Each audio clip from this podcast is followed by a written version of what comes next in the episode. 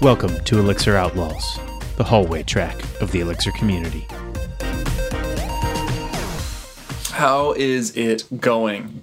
Uh, I good, good. Things are, are crazy busy. Um, I had a great time at uh, Codebeam Virtual America last week. Virtual America. Virtual America, not the real America, but the virtual one. Can we just say really quick? Uh, Yeah. Conference MVP has got to be Toucan, right? Two, uh, seriously, uh, I mean, there were some some things about the app that I would change, but it Explain made this phenomena to people because I toucan. I heard it. I heard about it. You were explaining it to me, and I was like, "This sounds gimmicky as hell. This is gonna suck and be janky and not work at all." Like, I don't get it. And then what But- did you think? But yo, like I kept saying to people, like, so like this app is like actually really good, right? like, like, it was surprising, but I kept, I kept saying to people, like, so this app is like kind of awesome. Explain It- what we're talking about. Okay, so I I think that it brought the hallway track back to remote meetups or not meetups, but well, yeah, meetups too, but conferences. So okay, Toucan. Um, okay, so you you have Zoom and you can make rooms in Zoom and assign people to them or randomly assign them and things like that. It's kind of like that, except for you're not randomly assigned and you can see all of the other rooms and move from person to person. So you log in and it presents you like your little head is like a floating icon in the middle of the screen, and you can see everybody else in the room. And there And are they're tables. also little floating heads. They are also little floating heads. There are tables with topics on them, but you can also just click on a person if they're not at a table and say join and just start like talking not at a table. Just like if you were walking through a hallway or walking around all the tables at a at a big room at a conference and you know you like stand by one table and you you hear that they're talking about some topic and instead this one you get to see what the topic is. So you can just like go talk to somebody for a little while and pop over and talk to somebody else for a little while. You can wave at people. You can send them hearts, especially if they're Frank Hunleth. Uh, which we we heart bombed him enough times. It was pretty funny. multiple times throughout the evening. But what's awesome, okay, so what's awesome though is like you click into you know one of these conversations with people, and you can and multiple people can jump into any conversation. they just click on someone else's face, and now you're like talking to them.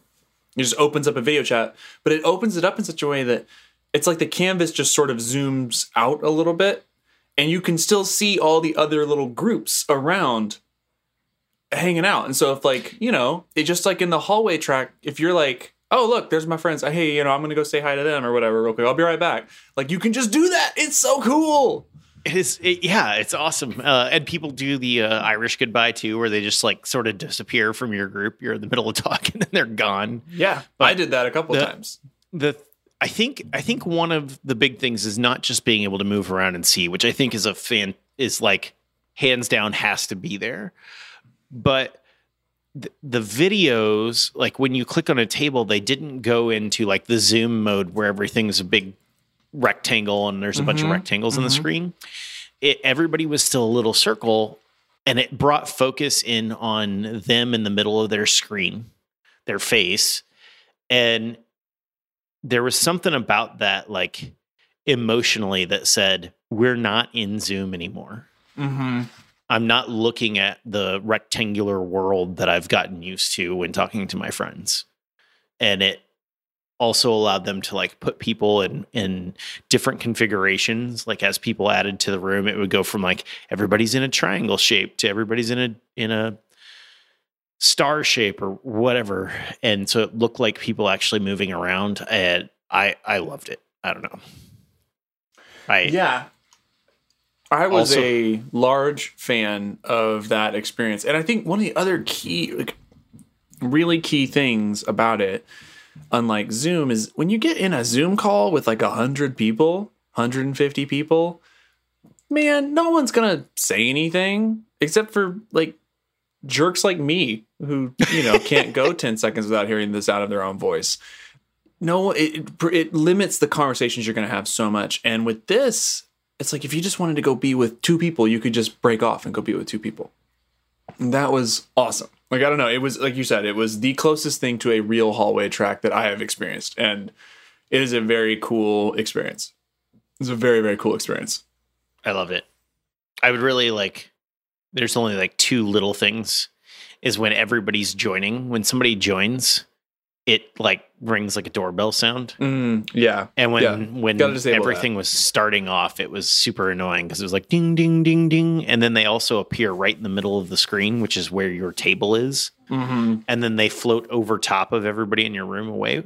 The nice thing is that you get to see people who are coming in. You get to see who they are, and you're like, oh, I want I want to ping them or wave at them or whatever. The bad thing is, is if you're like me, it draws your attention away from the conversation that you're having and Mhm. then I would miss what everybody was saying, and I would have to ask them to repeat. I'd be like, "Uh, sorry, I know you were talking to me, but I missed it." right. Floating head. yeah it's it's overall it's a very it's a very cool thing i dig it a lot i was um it definitely has a couple like ui thingies you know like it has a, a couple like little ui quirks that you know obviously are not you know it's still early days it seems like for that app but i'm impressed color me Yeah. impressed I'm I'm gonna keep a watch on it, see how it goes. I think it would be good for remote meetups, mm-hmm even Mhm. like remote working. If you have a, a large enough team or a group working on different projects, you could have project tables, but then like people can still go talk to each other. Yeah, I was thinking like even for company events right now and stuff like that, if you like Mhm. are having like a you know kind of a pseudo virtual happy hour type thing, like be great for that. I don't know. There's a lot of there's a lot of cool cool use cases for that thing. I have I have some stuff going on here today that I might try to get the group to use it. It'd be fun. See how it goes. So what else? What else have you been up to? Well, I am day three into my new job. Oh yeah, that started Monday. Yeah, congratulations. Yeah, thanks. It's been really interesting. Very fun. Lots to take in. Um, I think people might know this already, but I um, recently started at uh, Frame.io, joining their backend team there, and uh, it's been um, yeah, it's been really good. There's a there's a lot going on, lot to take in, and so just you know easing my way in there, starting to look through the code base, starting to get a feel for it. You know, it's like it's like that's I think the most important thing to do when you start at a at least for me, right? Like after so much consulting and like needing to figure out how to get ramped up on a project quickly, and I don't mean in terms of like just understanding the code, but just understanding the context around the code. You develop like tricks, right, to get into a code base really quickly. And so I'm just doing a lot of that. What are your uh, top few few tricks of getting into a code base? Yeah, so I think the most important thing, and I, I- this is probably just all holdover from being a consultant for so long. I think the most important things are really to get an understanding of the context in which this app was created and is being maintained and still being worked on. And so by that I mean all the things I do are just to get a sense like a like I, I I refer to it as sort of like you, you're trying to get a get like determine the gestalt of like the the code base right? You just want to see what the shape of it is. You want to see like who you know who's contributing to what and what the what the major things are and like how it's moving around in the world and that sort of stuff. And so what i tend to start with uh, i have a bunch of scripts that i run and then just sort of like some manual work but i go for one of the first things i do is i look at the top contributors so I have a script that just dumps out like who has the most commits to this repo. And then I take that list and I go cross reference it in Slack or whatever the like pseudo company directory is, and I see how many of those people still work at the company. Oh, interesting. What And- what what are you after there? I'm trying to see like how much knowledge like walked out of this building. You know what I mean? Like how much how much uh who was the previous owner and what you know are like is that previous owner still here? Are they not? If they're gone, you know, you can start to build an image of like I wonder why they're gone. I wonder, you know, I wonder how things have changed since they wrote this, you know, since that person sort of developed that app. Because most of the time there's going to be like, it, it is often the case that there are one or two people who have all the commits, you know, for a repo because they were the ones dumping all of the like generated stuff into there, all the config stuff. So they have just like the most files, you know, added to the thing. And so when you start to look at it like that, they have all the git blame just by sheer entropy. But it also is often the case that that person's gone because it's been enough years that like they're not there anymore. Right. And so you start to figure out like, well, what stuff has changed since they dumped all this code into this, and since they ran git init, you know what I mean? Right. And that gives you a sense of like what's going on. I look at things like what is the most churned file, meaning what's the file that changes most often.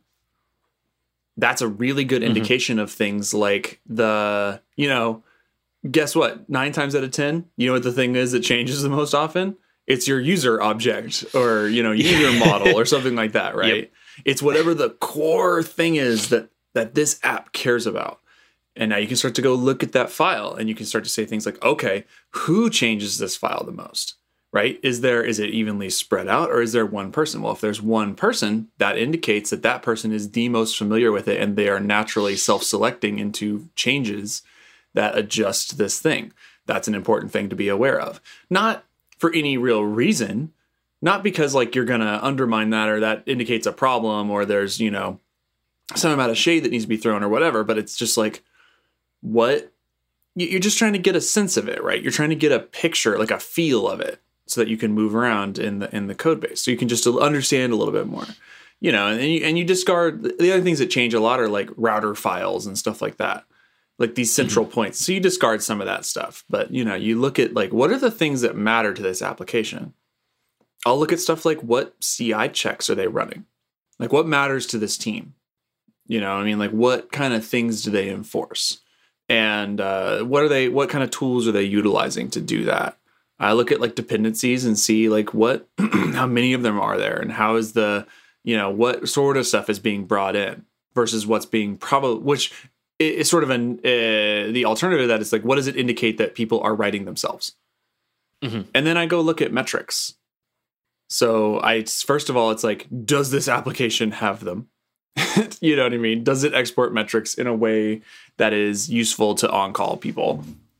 And then i go so, look and so, see like so like application metrics like yeah. things that would come from telemetry not like how many commits are there in a day? Right, right, right. No, no, no, no. Right. Like I mean, like like application level, like health metrics and stuff like that. And I go see like, okay, well, is there like a Grafana or a Datadog or a Lightstep or a Honeycomb or whatever that we're using to track all this stuff? If yes, what kind of stuff are we tracking? What are what SLOs do, are there? And if there are just time series metrics, I'll go and start look poking around and see like which controller action gets hit the most often. Which one which controller actions are the slowest? Is there a correlation between those two things? Probably not in most cases because if they're hit the most often, it means that they have more attention paid to them mm-hmm. in a lot of cases. But again, and that gets back to the thing that you saw in the first place, which is like what files change the most often? What things are slow? Is there is it possible that there is performance issues, right? Around stuff that changes more often. You know, I mean, you get a sense of it. So it's like if all of a sudden you see that user is the thing that changes most often, and also it turns out that the user's controller is the slowest. Well, that's really interesting. Not, not again, not because of any sort of shade or any sort of like, aha, like I've caught you, I've I've found the problem. You know, you're just trying to you're just trying to get a sense of like the state of the application.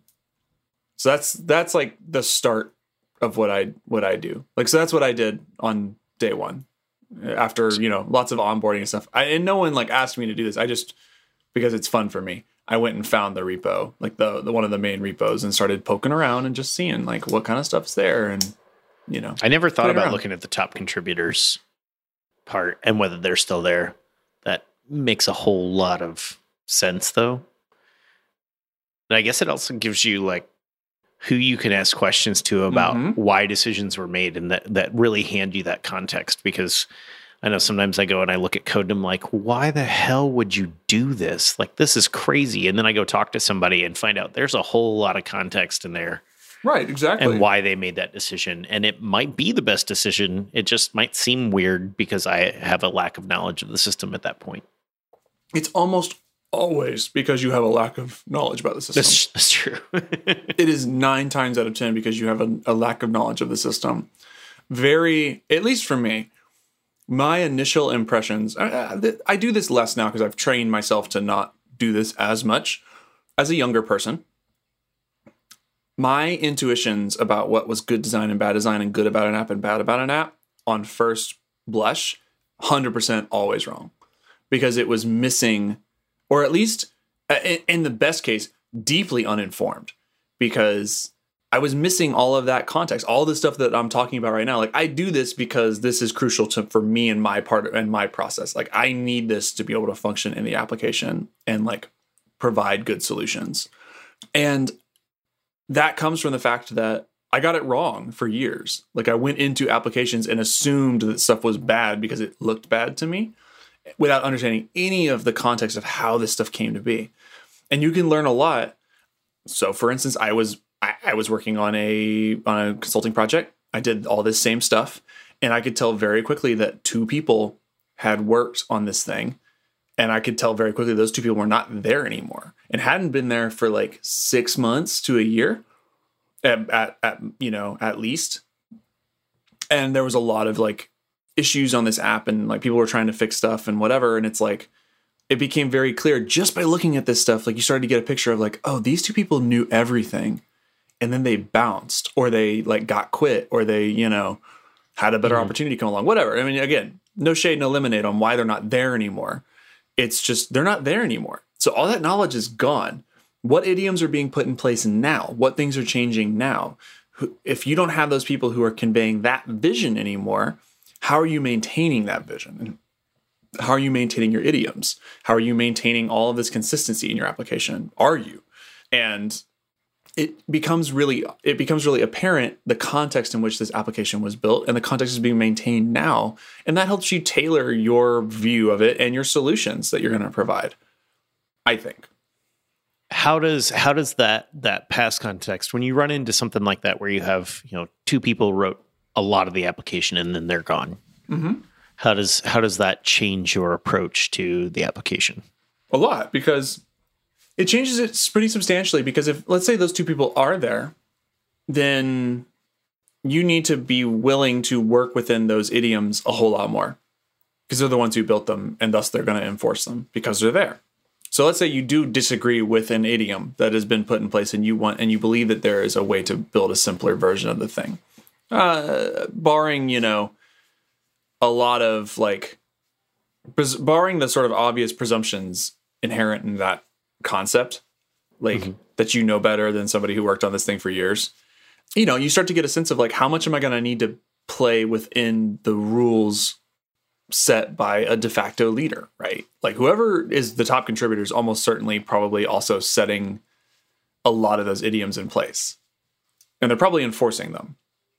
And so you're going to have to play within that system a lot more. If those people are gone, you can start to figure out why they're gone. Are they gone because you know like they they just got bored and wanted to move on to the next thing which is fine well like maybe those idioms don't make sense anymore maybe the business requirements have changed in the in the preceding 6 months and yeah that design pattern doesn't make as much sense at this point and so you then get a sense of like talking it, it changes the way that you frame a lot of your conversations the way that you talk to the the remaining engineers like hey like what do you think is the thing that needs to be worked on the most. Like, what is causing you the most pain? Okay, interesting. Like, that gives you a sense of it. And they're going to be much more, and you know ahead of time that they're going to be much more open to talking about changing certain things because the person who enforced a lot of those idioms is now gone. Or, you know, simultaneously, they might be more beholden to it because they like, they're like, well, this person was really smart and I want to defend their vision or something like that. You know, you just don't know. So, yeah, so all that stuff is, is what I mean by like it just colors the way that you have these conversations. And conversations are key when it comes to getting ramped up on a project, asking a lot of questions and uh, like actually listening to the real answers is a is a major part of ramping up on a project and doing good work quickly. Like it's not useful to just jump in and start committing code. So when you say doing good work quickly, like what is what is your time frame before you start to get like crud, I should have I should have contributed something already. So I used to be real bullish on this idea that like I wanted to fix or get involved in the I wanted to ship something on day 1. Like I wanted to like check out the code and get it running and like make a commit like day 1. I used to be like because I think I heard GitHub say that and I was really enamored with that way of working for a long time. And as I've gotten older, I have put those sorts of things farther and farther aside. And now I'm like it's it's longer. It's like I would say it's measured more in like weeks like you should really get in and learn stuff and really understand what it is you're working on. And I mean, bugs are different, right? Because a lot that happens a lot, right? You get handed a bug like in your first week or something like that. Hey, like go track this down. It's going to teach you a lot about the code base or whatever. And it's I think mm-hmm. those are useful exercises. I don't I don't disparage that idea. For me personally, I find there to be a lot of value in taking the time necessary to sit back and sort of just listen a lot before I start talking uh, at a new company. Which is interesting because it's often the opposite of what that new company wants you to do. like I've also discovered that is like they want you to provide suggestions and and that sort of stuff. But I find that to be very difficult for me to do uh, without the context, without the understanding, and honestly, without understanding what the team is comfortable with. Like it does you no good to go into a new application and start talking about distributed Erlang and how you can use consistent hashing to do blah blah blah if the team has no context of what those words mean mm-hmm. that is not useful and so it's like a thing that you could suggest and it might and you might be right but it is not helpful in that context of a new team because they they're not comfortable with it and they're and you don't know that yet. So there's a lot of give and take there. Like you want to sort of just ask a lot of questions and you don't want to ask them leading you want to ask a lot of legitimate questions. You know, you don't want to be that guy because uh, it's always a guy who goes in there and says like, you know, why aren't we using dialyzer on all these files? And it's like, well, like I don't know, don't with the impl- with the subtle implication that you're doing it wrong, mm-hmm. right? I think you just go in and like legitimately ask a lot of questions and and actually listen to the answers. Don't just listen for what you want to hear, but listen to what it is they're saying and try to pick up like what is the context that these decisions were made in oh it was it you it turns out that uh, we made that decision when there was three people on the team and we basically didn't have to talk that much because we could all share a vision. Okay cool. Have we you know have we considered changing that? Or have has anybody rethought that since then? Oh no because no one's had time and like we've just grown too quickly? Okay what do you i mean is this where you want to be in the future? Like what do you want to do in the future? Like you know like i don't know. Y- y'all have been working on this. You tell me so, and, and actually listen and be respectful of like the idioms that they're putting in place. Are there any any questions that you always generally ask? Uh, I'm trying to think. That's a good question. I don't know if there are. Um, yeah, I don't know if there are. Uh, I just tend to poke around a little bit, you know, and mm. and get a sense. And I, and I ask a lot of stuff. Uh, these days, I ask a lot more operational stuff you know where do how do you get logs? How do you how do you get time series? How do you get blah blah blah? Like how do you get apm does does does this app have apm do people normally remote into the box and start using recon trace to poke around? Like what you know how does the debugging work? How does on call work? I ask a lot of those sorts of things and that again also provides a lot of insight into the into the system. Yeah i, I think that that how does on call work is pretty interesting question. It's not one that I frequently ask out of the gate, but it I think that it provides a whole lot of context of what's going on in the company. And you know if everybody's on call there's a lot of follow-up questions to that. Like how often do you get called when you're on call? And mm-hmm. that's a good one. I i typically try to ask people to like what do you love most about working on this Mm-hmm. Like, what part of the code base are you most proud of as a team? Yeah, and then like, what what's the what's the part of the code base that you're like, oh crap, I gotta go change that. I don't want to go over there. mm-hmm. Mm-hmm. Which I, I think might have a tendency to to be the ones that churn a lot. mm-hmm. Are probably the ones that you don't want to work on, but. And it was, I, I mean, yeah, I think that's that's the thing is like if you can go into those conversations too with a lot of the stuff that it'll often be that like what's the most painful thing it's like oh it's this it's this one file that needs to change all the time and you're like if you can go in there already sort of having seen that that's useful right because you can mm-hmm. start to like piece together this sort of stuff which is really interesting So it sounds like you're just trying to get the whole like the story of the code, the life of the code. Yeah. Like as close to beginning to end as you can. I mean, this is like also artsy and sort of poetical or philosophical or something like that. But you, I don't know. You really are like you're sitting in the cave and you're just trying to understand the shadows. You know what I mean? Like you're you're trying to just you're trying to understand the shape. Like how does it feel? Like when you hold it in your hands. You know, what's it look like to you? Like what you know, like all that sort of artsy stuff. That's why this stuff is so hard. It's like it's why this stuff is is it's not a science in that way, right? It's like you're just trying to understand like the sense of it. Right. There's a and there's so many angles. Right. If you and I both went in, we could ask these same questions and look at these same things, and we're going to end up at, with thinking very different things about. Right. And different impressions of it, probably largely because we have different design ethos. You know, we have different design aesthetics and things that we care about and things that look and indicate warning and danger to you may not be the same for me. Just because we have different life experience, we have different uh, sensibilities about stuff and we've had different like experiences with uh, errors. It's like it's like the first time you see a Yoda conditional. You see somebody type, you see your pair type a Yoda conditional, and you're like, "What in the world are you doing? like, why are you doing it? That that is jank. What are you doing?" And then you realize uh, that it's because after years of programming C and being bit by not accidentally forgetting to type a second equal sign, does everybody know what a Yoda? Do you know what a Yoda conditional is? Sorry, I'm realizing I'm using a very obscure reference.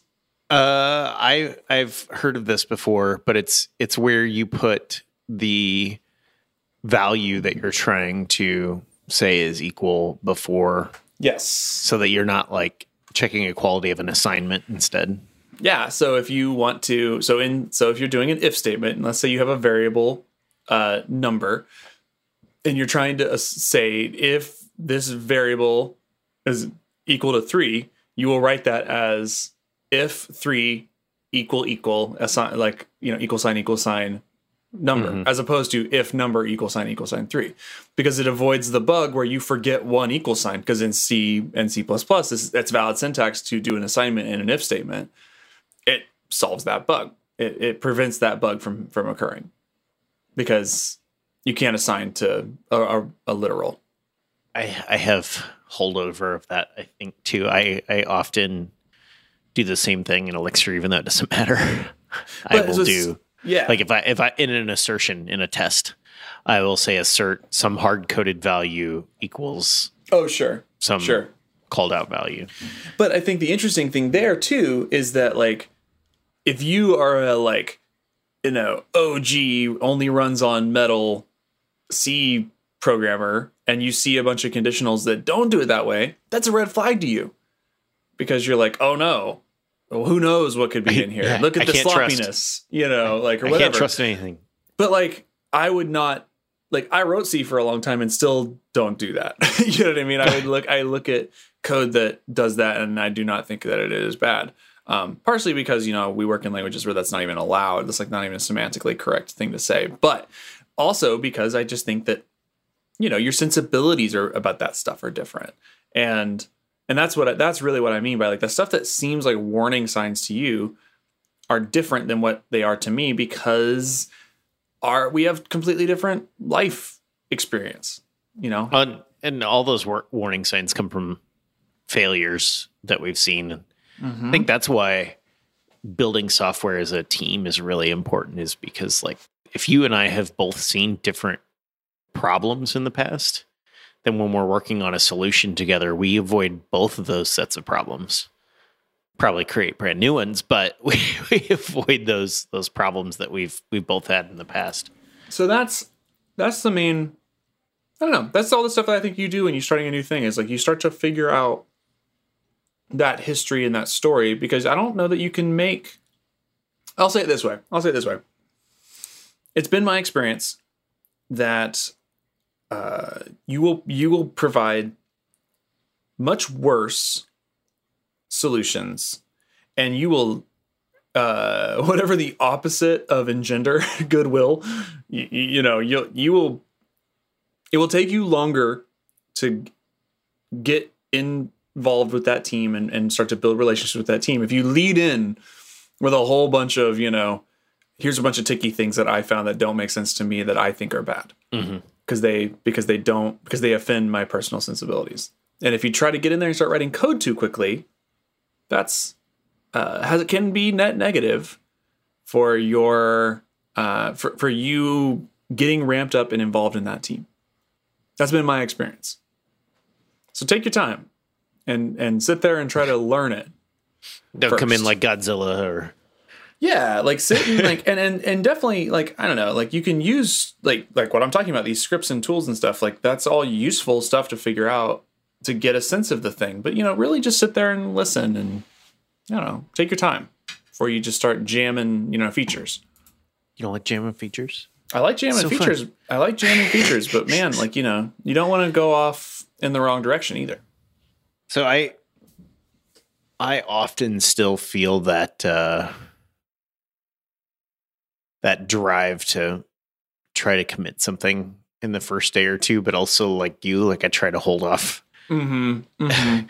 because and that's a hard thing to fight is that like desire to feel like you're contributing instead of just sponging. oh yeah, absolutely.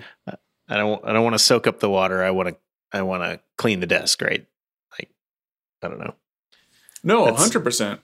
So I I have a tendency to try to do things that aren't production when that happens just to calm myself. Mm-hmm. So I'll go in and find something that seem that is seemingly important but maybe not tested and I might throw a test in just cuz like it it allows me to feel like okay, I've done something. It's now I can now I can relax, yeah, and focus on on like figuring out what's going on and what's important. right. And sometimes right. writing that test is exploratory enough that it also gives me another facet of the whole thing that I don't get from just looking at stuff. Mm-hmm. Mm-hmm. Yeah. Uh, yeah. No, I definitely feel that as well. Of the, like, oh, I really want to. I really want to do something. It'd be nice to do something useful. But I think yeah, especially if you're especially if you're not con- and uh, mm, I'll say that that drive comes out more uh, in a consulting scenario because you are being sort of paid by the hour and you're like there to provide insights as quickly as possible. Mhm. If you're joining like a product company and you're going to be there for a long time, you have a lot of time. You know, you have you have you have a week. it's okay. Yeah, you you have at least a week. So, you know, don't don't stress.